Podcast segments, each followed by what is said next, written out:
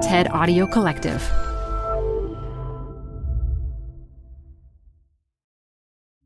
Got a business problem? There's a TED Talk for that. Stay updated on everything business on TED Business, a podcast hosted by Columbia Business School professor Modupe Akinola.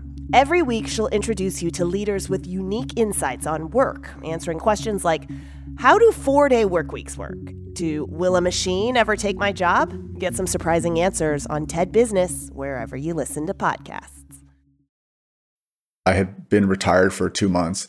When I heard the news and I saw the TV news flash, it was a MAX airplane that crashed in the ocean. It was shocking. And then the second crash occurs. In October 2018, a new Boeing 737 MAX plane flying out of Indonesia crashed and killed all passengers and crew on board 189 people. Then, five months later, another 737 MAX plane crashed in Ethiopia, killing 157 people. Um, it's just, just terrible and could have all been prevented. This is Ed Pierson. While Ed was shocked by the crashes, he wasn't entirely surprised. He'd been a senior manager at a Boeing 737 factory near Seattle, and he'd seen how bad things had gotten at Boeing in the year before he left. In his last few months on the job, he noticed troubling production issues. Equipment delays led to backlogs on the production line. Quality defects went up. Overtime surged. There was a lot of stress, fatigue, and exhaustion from working four, five, six weeks straight. Not a healthy environment by a long stretch, and not an environment you want to build a, a plane in. Despite these issues, Ed says the pressure on production teams to meet deadlines increased. Boeing moved away from small team meetings and replaced them with big gatherings in a theater like conference room. Frontline manufacturing managers would be asked to stand up in front of an audience of 100 people, and they would be asked, Adam, you just told me that you're going to be you know 300 jobs behind schedule today and yesterday you told me you were going to be caught up why are you not able to meet these these goals? You know and it was very personal very public humiliation publicly putting them on the spot like that and kind of grilling and it, it sends a very clear and chilling message to people. Ed was convinced that airplane safety was in jeopardy so he ended up going to the top manager at the factory. I was dismissed and ignored to put it bluntly I thought, man, what a crappy way to end your military and civilian aviation career getting fired here before you retire. You know, that's what I was thinking I was going to get fired.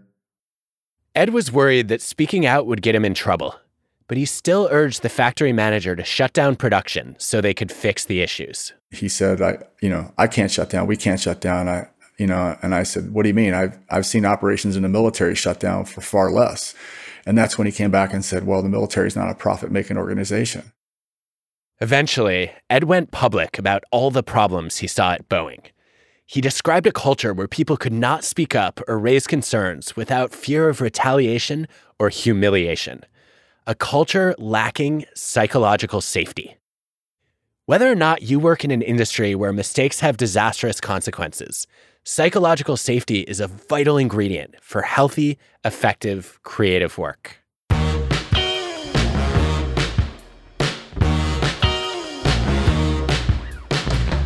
I'm Adam Grant, and this is Work Life, my podcast with the TED Audio Collective. I'm an organizational psychologist. I study how to make work not suck.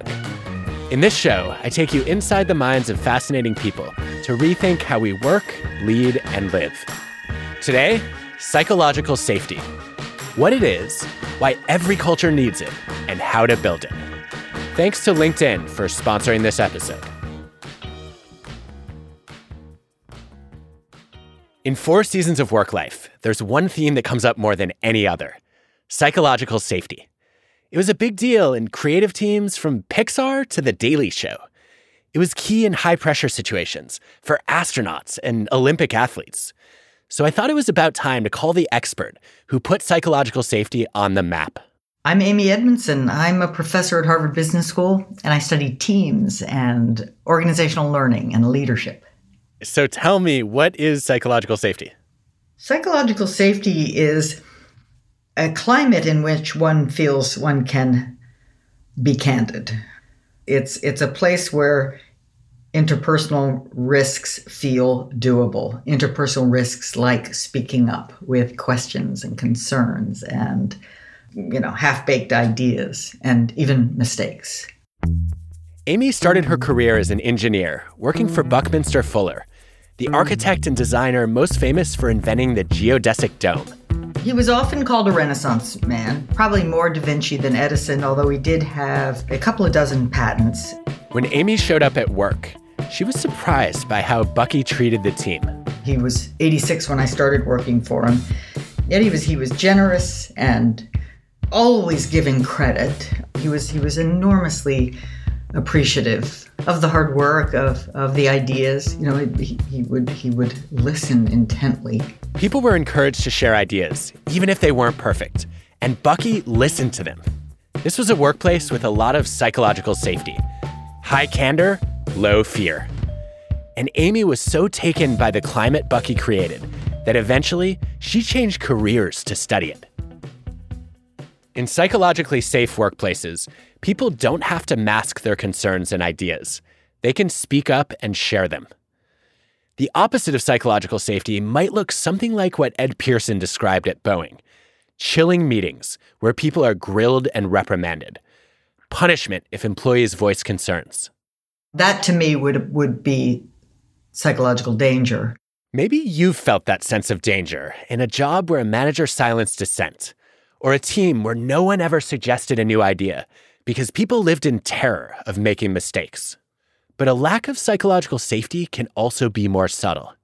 Like in a Midwest manufacturing company that Amy studied, she spent months observing the top management team's meetings. And they were, throughout that time, trying to formulate a new strategy. And the tiptoeing, the reluctance to to speak up, the reluctance to disagree was so palpable that what I observed was they were having the same conversation, you know, sort of vague conversation. It didn't seem to get anywhere. Ugh. You've probably sat through one of those circular meetings. They suck. You know psychological safety is missing in your team if people say different things behind leaders' backs than to their faces. And you know it's missing in your organization if leaders have to run anonymous surveys to get people to tell the truth. That's a red flag. What are the telltale signs that you pick up that a, a team or a workplace might be lacking psychological safety? A preponderance of, if not exclusively, good news or happy talk as opposed to asking for help, raising puzzles, raising concerns. That's a red flag because you expect um, lots of uncertainty and complexity and interactivity, meaning that there'll be many things going wrong or many things that don't make sense or many things that are not um, getting done as fast as they were hoped to and, and so on. So the question isn't whether those things are happening. The question is how much are people eagerly speaking up to talk about them to get help with them when you're in the thick of it, it isn't always easy to tell whether your team has psychological safety. It helps to ask yourself Are you afraid to share bad news, ask for help, or admit you were wrong?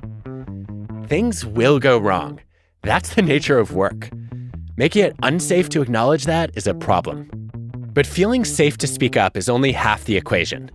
Psychological safety isn't about making people feel comfortable, being nice, or brushing aside mistakes. To work well, psychological safety has to be coupled with accountability. That combination creates a culture where people take intelligent risks. So, the problem with some of these misconceptions in particular, like being agreeable and being nice, is that they're exactly the opposite uh, of what I'm talking about, right? Because being nice in the workplace often means not telling you what I really think because it wouldn't be nice and this doesn't have to be for your next dinner party, but for the workplace, right? That we can be straight, that we can be candid.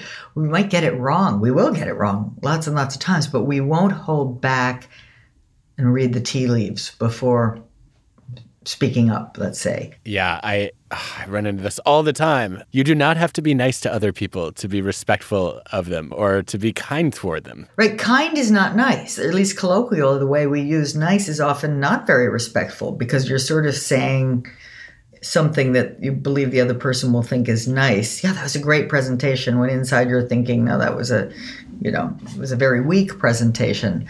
That's neither kind nor respectful. What you're aiming for on a team is a commitment to high standards and the psychological safety to be candid with each other as you try to achieve them. Amy's research shows that psychological safety has three key advantages at work. The first benefit is preventing errors. She studied this for decades in hospitals, where the stakes are high and mistakes are inevitable.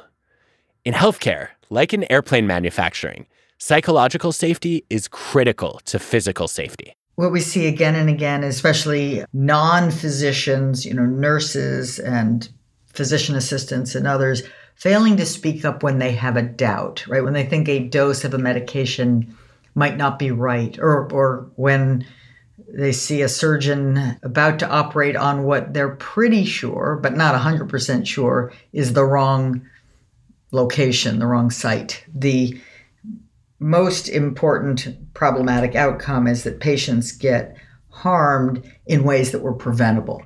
Amy has found that in the absence of psychological safety, people hide their mistakes to protect themselves. When errors aren't detected, they get repeated. In the presence of psychological safety, people admit their mistakes to protect the group. Amy's research has even shown that better teams report more mistakes. They're able to learn what caused the errors and prevent them moving forward. They say, I made a mistake, or I think you're making a mistake. And it's not a big deal. It's not a kind of stop the line kind of moment. It's just a, oh, okay, thank, thanks, for, thanks for pointing that out. Let's keep going, right? We, we, we sort it out. Effective teams are also more likely to report near misses, things that almost go wrong. We looked very carefully at how how near misses were framed. And are they framed as oh my gosh, we almost, you know, really screwed up here, or are they framed as thank goodness we caught it, right? So if they're framed as a success versus framed as a failure, there's more willingness just in in general for people to to report them and speak up about them. The second benefit of psychological safety is fueling creativity and innovation. When psychological safety is missing, people bite their tongues. When they feel safe, they let their ideas fly. Innovation thrives when we can we can share out of the box ideas, right? So creativity is not something um, that you see a lot of in a fearful setting, you know, in a setting where you've got to toe the line or look good or fit in. Psychological safety is about lowering that felt need to fit in. Innovation depends on deep expertise and varied expertise. And by definition, none of us have all the expertise we need. And so it's a kind of reminder that you need these other people, not because you're inadequate, but because they're different. Psychological safety can help teams innovate to solve seemingly impossible problems. Amy studied a fascinating example of this the Chilean mining rescue in 2010, when a gold mine in the desert caved in and trapped 33 people underground. Can you, and if so, how do you get these 33 men who are trapped 700 meters below some of the hardest rock in the world with not nearly enough food in a setting where no known drilling technology in the industry is is really able to penetrate that rock fast enough. You know, what do you do now? Well, you got to innovate. The leader of the rescue, Andre Sougarret, made it clear that they needed lots of ideas and that many of them would fail. He let them run multiple experiments at the same time. And a young field engineer proposed an idea that ended up saving the day. But he, in a normal organization, would never have spoken up to essentially the, let's call Andre the, the chief operating officer in this setting but in this setting, the climate had been created where he felt he could, and he did. This speaks to the third benefit of psychological safety inclusion. People who lack power and status, who might normally get excluded, don't just have a seat at the table, they have a voice. As we go from diversity to inclusion to belonging, psychological safety is needed more and more at each level for this to be the case, right? I, I, it's hard for me to imagine feeling a sense of belonging in a place where I didn't feel I could bring my full self to that place where I could where I could speak up with things that were on my mind that were relevant to the task at hand or the topic at hand. But here's the catch. Psychological safety doesn't just bubble up naturally. Leaders have to create it. And it often takes more effort than we realize. Here was one interview we did with a, guy in a production setting, and, and he talked about this idea to have the basically improve output. And we said, well, you know, what, what, what led you to hold back? And, and he said, well, I got kids in college, which is, you know, at first glance, a nonsensical response. Um, but we understand what he means, right? He's basically saying, I can't afford to lose this job. But he was talking about something that, according to him, could have had a 5% improvement in output. So, what exactly was he afraid of? That the boss would take an idea for improvement as a personal insult. So when we dig a little further, we basically get to things that are along the following lines. You're saying the boss's baby is ugly. Um, now, it's not that they think it through in this level of detail. It's just instinctive. Like you don't want to call the boss's baby ugly, so you um, just hold back, make do. You got kids in college, right? But think of the loss, right? Think of the waste. You can probably think of times when you've held back a thought for similar reasons. It just didn't feel safe to disagree with the boss. But did you test that assumption? Amy has discovered that many people misjudge the psychological safety in their current teams based on their past experiences. People are bringing this programming with them from their childhoods, from their other jobs, you know, from maybe their first job, but they bring this programming and then they come into a new setting and it might be a very psychologically safe environment, but they're still holding back because of that programming. What this then implies is that we've got to do better than just not be abusive. We've got to help people be incredibly encouraging and inviting of ideas, of observations, of questions. You've got to override the taken for granted norms. It seems to me that when psychological safety is lacking, instead of speaking up internally, people end up just blowing the whistle externally. Well, you know, that's um, exactly right. After leaving Boeing, Ed Pierson blew the whistle. He testified to Congress about the distressing conditions, the culture of fear there, and how he had tried to speak truth to power while he was still working at the company. As part of his written testimony, Ed explained that during his time at Boeing, before the crashes, he wrote an email to the general manager of the 737 factory. Frankly, right now, all my internal warning bells are going off. And for the first time in my life, I'm sorry to say that I'm hesitant about putting my family on a Boeing airplane. After the manager refused to shut down the factory to investigate and fix the production problems, Ed set up a meeting to make his case in person. And I failed. I couldn't convince him to do it. Um, and I'm mad at myself because I felt like I, I, I needed to be, I should have been somehow more persuasive or, or done something more. Ed says that after becoming increasingly frustrated and disillusioned, he felt he had to leave Boeing, so he retired. And then the two 737 MAX airplanes crashed. A congressional investigation attributed the crashes to technical design flaws, faulty assumptions about pilot responses, production pressures, and management failures, both by Boeing and the Federal Aviation Administration.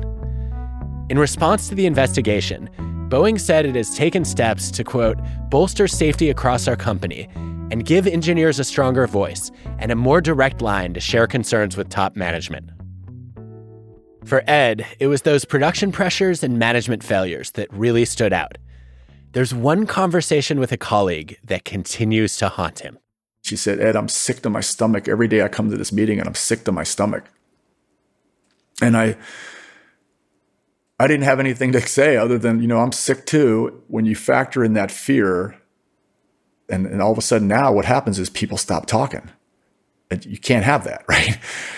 You, you can't have that. People are unwilling to speak up. As a leader, how do you create psychological safety for people to speak up? even people who are hesitant to speak up in the first place. More on that after the break. Okay, this is going to be a different kind of ad. I play a personal role in selecting the sponsors for this podcast because they all have interesting cultures of their own. Today, we're going inside the workplace at LinkedIn. So, my mom actually wanted to be a writer. She actually was inspired by the work of Maya Angelou, which is where I got my name. As a kid, I had to memorize Still I Rise. Meet Maya Pope Chappell. In 2015, Maya made a leap from traditional news outlets to LinkedIn News, where she now serves as senior managing editor for audience engagement and distribution. Maya oversees editorial strategies, produces original content, and works with experts across industries. She's rethinking how news can be reported and shared on LinkedIn. There were really two things that attracted me to the role at the time. One, the opportunity to approach news in a different way. I thought it was a good opportunity to contribute to what news could look like on a social network. And then the second thing, in terms of LinkedIn specifically, I really believed in the company's vision which is to create economic opportunity for every member of the global workforce. Research suggests that in the face of uncertainty, shifting from should I to could I can unlock new possibilities. Maya's eagerness to embrace the unpredictable has served her well in a rapidly changing industry. I've tried to use, I would say, fear as a driver. There's always going to be uncertainty in what you do, but I think that's where you have the most opportunity to grow and to discover new things, not only about what you're doing, but about yourself. Maya says the core values of journalism are still at the heart of LinkedIn News. A lot of the same skills that I used at the WSJ, whether it was news judgment, figuring out like what a story is, are things that I do every day at LinkedIn. I was always that person who would stay for the credits for movies because I'm very interested in like who's working on this stuff, who's all the people kind of pulling it together. Maya's video series on LinkedIn, How I Got Here, is an example of this curiosity. Each episode shines a light on the career paths of her guests. With the rise of the creator economy, LinkedIn News is focusing on how to help this new workforce share their ideas and build community. Our next big investment is really in creators. How can we do our part to make sure that they're reaching the right people and being able to connect and create those communities? Maya hasn't just memorized the words to Still I Rise, she's lived them. Being a black woman, having had the experiences that I've had, becoming a leader on the editorial team, I feel like I'm still rising and it's on, you know, the shoulders of ancestors that I'm able to do what I do and really create opportunity for other people who are coming behind me. Every day, millions of people turn to LinkedIn to learn and discuss the things that matter in their work lives. The LinkedIn News team is at the heart of that conversation, helping people stay informed and connected to trusted news and views that help us move forward. Follow the conversation at linkedin.com/news.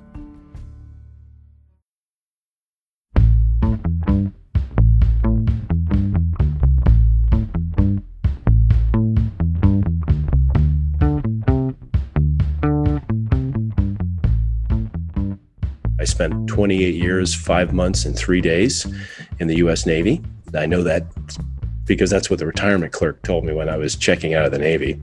Meet Navy SEAL Captain Bill Wilson. When he was stationed in Afghanistan on the Joint Special Operations Command, Bill had a commander who stood out.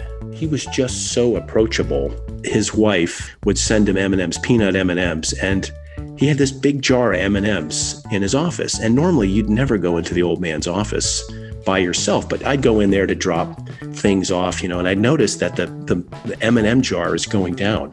I'm like, I got to talk to the guy. He's eating way too much candy here. You know, you got to. Well, turns out everyone was going in. They felt so comfortable they would go in and, and nip his candy.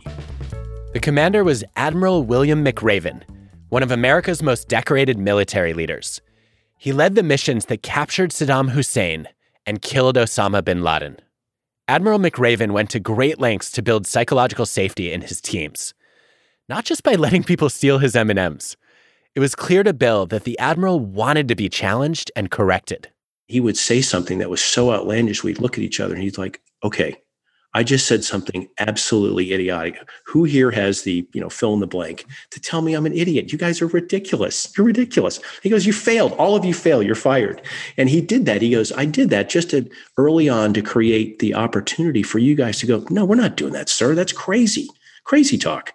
And he said, that's the, the environment that I want to cultivate is that you guys are fearless in telling me when I'm something wrong. He goes, the stakes are too high. Bill even had a shorthand for telling Admiral McRaven he was wrong or he was about to make a bad call. My code sort of expression with the Admiral was, sir, I, I don't believe uh, that the staff has given you, you know, a fully informed option. If you could just give us 24 hours, we'll come back to you with some more information. And that meant, sir, stop. Just please stop talking he was also receptive in a way that, okay, I'll, I will stop talking. Obviously, there's something here that we're going to sort out later, which very few leaders will do that. Bill also knew he could bring the Admiral bad news and mistakes. He remembers a time when one of his colleagues told the Admiral about a mission they went on without the proper permissions. Here's what the Admiral didn't do he didn't turn red and start screaming or humiliating him. McRaven owned it. He just like, I'll, I'll take care of that. What did you learn from it? Okay. Uh, what are we going to do differently next time? Okay, thanks. And then change the subject rather than sitting there and kind of picking apart the scab of what we've just done. But Bill says Admiral McRaven did have a clear weakness. He honestly will collect strays. So he'll take people who have struggled at something and gosh, well, let's give, you know, let's give Bill a chance. You know, he's going to kill me that I divulge that. Hey, Admiral, this might be a good time to introduce yourself. I'm uh, Bill McRaven. I'm a retired uh, Navy SEAL flag officer. Uh, spent 37 years uh, as a Navy SEAL. Sir, I've told him that you know one of your blind spots is you collect strays. You just you always see the good in somebody. I, I remember refusing to do it, sir. I said, sir, we are not going to put that person. Lovely human being. We're not going to put that person there. They will not be successful, and I will not that allow that to damage your credibility. You chuckled it off and go, Yeah, I know. I do that. And thanks, Bill. I appreciate it. and I just started thinking, Yeah, thanks, sir. Thanks just for listening. The folks that work for you, you have to listen to their advice and counsel. And again, part of Bill's responsibility to me, as he said, was to protect me from myself. And, uh, and and Bill always made sure when I when the emperor had no clothes, Bill was never concerned about telling me point blank, we ain't going to do this, or this is really a bad idea. After finishing his extraordinary military career, Admiral McRaven served as Chancellor of the University of Texas System. I got to know him when we were on a board together at the Pentagon. And yes, I'm still trying to convince him to run for president. Still resisting. I've seen the Admiral in action, and his leadership behaviors exemplify the principles of building psychological safety. I, have never heard the term psychological safety. I understand it. A good leader knows you have got to listen to the rank and file because if you don't, then you're going to be on the bus to Abilene, you know, heading in a direction that, uh, that is not good for the organization. And if you don't empower the people below you to speak their mind, then you're going to find yourself in a lot more trouble and, and be embarrassed a lot more than if you decided that you didn't want them to speak up. Is this something you thought about often as you moved into leadership roles? Every single time. You bet. So the the first thing a leader has to do is, you know, set the tone for the organization. And you have to do that on day 1. Research by Amy Edmondson and others has identified several key steps to establish psychological safety. First, set the tone by acknowledging your own fallibility and appreciating people who point it out. Hey, boss, I don't think that's a good idea. But then you also, when people come to you and say that, you've got to say, hey, I appreciate that. Was there a critical moment when somebody challenged one of your decisions? Oh, just about every day. It happened during one of the most consequential missions of the Admiral's career the raid on the bin Laden compound. I told the president early on that we weren't going to have to refuel uh, on our way into the target. And uh, we thought we could get the helicopters there, get on target, you know, get bin Laden and get back on the helicopters, come back because refueling was going to take another 20 minutes. Well, kind of late in the game, one of my senior guys came to me and said, Hey, sir, we've run the numbers 100 times, but on the 101st time, uh, we're really concerned. We think we're going to have to refuel. And I'm like, Oh, man. I mean, this was, it seemed like a major change to the operation. I went to the president and said, Sir, yeah, I'm sorry, but this is a change in the plan. He said, uh, Okay, Bill, uh, if, if you're good with it, I'm good with it.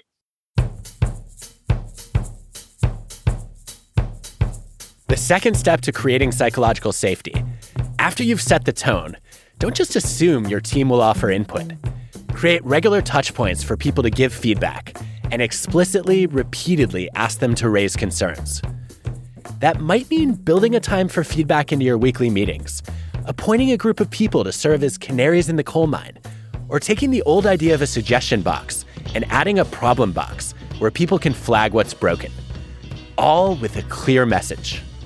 If we're screwed up here, you need to come tell me. If I'm making a bad decision, you need to come tell me. Don't be afraid to bring me bad news. Bad news does not get better with time. So if you got bad news, bring it forward. If you fail to bring the bad news forward until the 11th hour and 59th minute, then you haven't done your job. Because I can probably fix the problem if you bring me the bad news soon enough. Isn't that the opposite of what so many leaders love to say? Don't bring me problems, bring me solutions. Yeah, but but, but here's the thing: is I think the responsibility of a leader is to solve problems. Third, don't put yourself on a pedestal. Show respect and earn trust by going into the trenches. I would, at one or two o'clock in the morning, I would come into the command and I'd talk to the young petty officer on duty at two o'clock in the morning, just to let him know that, hey, you know, I know it's two o'clock in the morning. I know you're having to stand duty. You need to know I appreciate that. My colleague Sigal Barsade calls it leading by doing. And she recommends that every leader should spend at least 10% of their time doing the work of the people who report to them. You bet. I always tell you know uh, aspiring officers or officers that are new to a command, look, the first thing you have to do to earn the respect of the non-commissioned officers and the troops that work for you is you have to share the hardships and you have to share the dangers. And I don't care whether you're new or whether you're old. I used to go out on operations on missions with the guys all the time in Iraq and Afghanistan. And part of this uh, was to find out whether or not, you know, from my perch, what I believed was happening was in fact happening on the ground. But the other part of this was so that they could see the admiral putting himself in harm's way, getting getting dirty, uh, getting shot at. Because if the troops feel like you understand what they're going through, then they're more ready to accept your decisions because they know you've thought through them. Fourth, I found in my research that you can enhance psychological safety by making it clear that accountability travels both ways. Admiral McRaven made sure his teams knew he would hold them accountable for their work by demanding they hold him accountable too. So, what I would tell folks is look, we want to be the very best we can be. And the only way that we can be the very best is to set high standards. We're going to ensure that we set high standards by holding people accountable when they fail to meet those standards. So, let's start with me. Here are the standards we're going to set.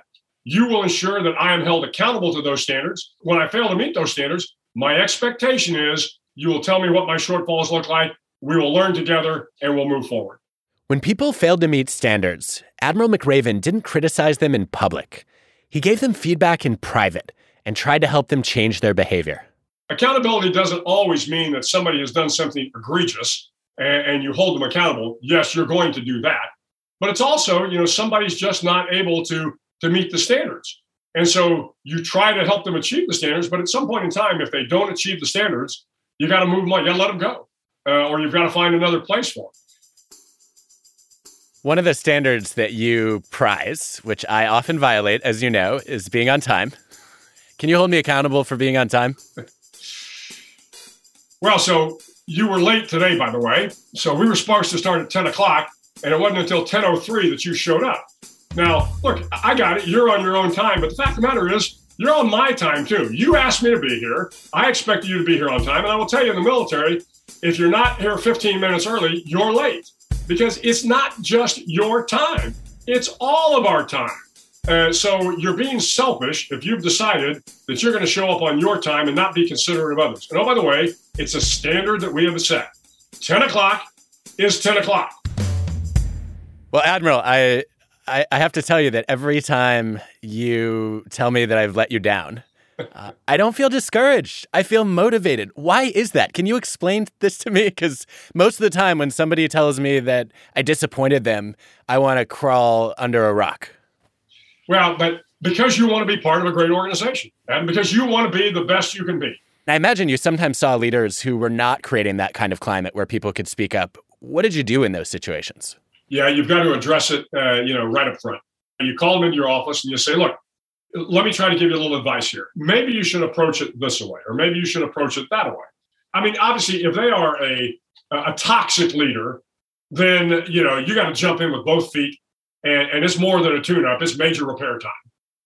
I always tried to help fix those people that I thought were toxic leaders, but them you generally only give one more chance. And if they don't fix that toxic leadership fast, you move them on. The times that I have found toxic leaders, it tended to be about their ego. Their ego got in the way of them saying, Hey, I make mistakes every once in a while. When I make mistakes, somebody come talk to me. As a leader, it's worth remembering it's not about you. You're trying to earn the respect of the men and women that work for you. And if you're going to be part of a great organization, you are going to have to set high standards. And you're going to have to hold people accountable when they fail to achieve those standards. That's how you build morale. Morale isn't about everybody being happy. Morale is about having an organization that hums because everybody is achieving the best they can achieve and the organization's moving along. And oh, by the way, yes, they will be happy as a result of the fact that they're part of a great organization. A great organization maintains high standards by inviting voice rather than imposing silence, by encouraging people to learn from mistakes instead of covering them up, by creating psychological safety instead of psychological danger. Next time on Work Life. Every ounce of emotion in a negative way you could you could feel, I think I felt it in, in that moment. I hit a wall I just felt like I need to get something off my chest. What if people could talk openly about mental health at work? Work Life is hosted by me, Adam Grant. The show is produced by TED with Transmitter Media. Our team includes Colin Helms, Gretta Cohn, Dan O'Donnell, Constanza Gallardo, Joanne DeLuna, Grace Rubenstein, Michelle Quint, Banban Chang, and Anna Phelan. This episode was produced by Camille Peterson. Our show is mixed by Rick Kwan. Our fact checker is Paul Durbin. Original music by Hansdale Hsu and Allison Leyton Brown. Ad stories produced by Pineapple Street Studios. Special thanks to our sponsors LinkedIn, Logitech, Morgan Stanley, SAP, and Verizon. Appreciation to the following researchers Bill Kahn for his early work on psychological safety, Lance Frazier and Mike Christian and their colleagues for meta analyses, Amy Edmondson's collaborators, especially Jim Detert and Ingrid Nembhard, and my colleague Constantinos Coutifaris. You know, the, the thing about being on time, uh, it, it's like anything else. It's about the little things in life. It is as corny as it sounds. It's about the make your bed philosophy. It really is about you do the little things right, and you'll be able to do the big things right. I'm never late for anything that's important, right. but I do live in a world where I like so to you maintain. tell me I'm not important? No, of course not. I, I'm telling you that I knew you wouldn't mind the two or three minutes that I was prepping Bill Wilson that's to fair. make this an even more delightful conversation than it otherwise would have been. But, sir, I do need to tell you, though, I did not make my bed this morning. Oh, my goodness. Oh, my goodness. Well, we'll, we'll work on that one and your timeliness, Adam.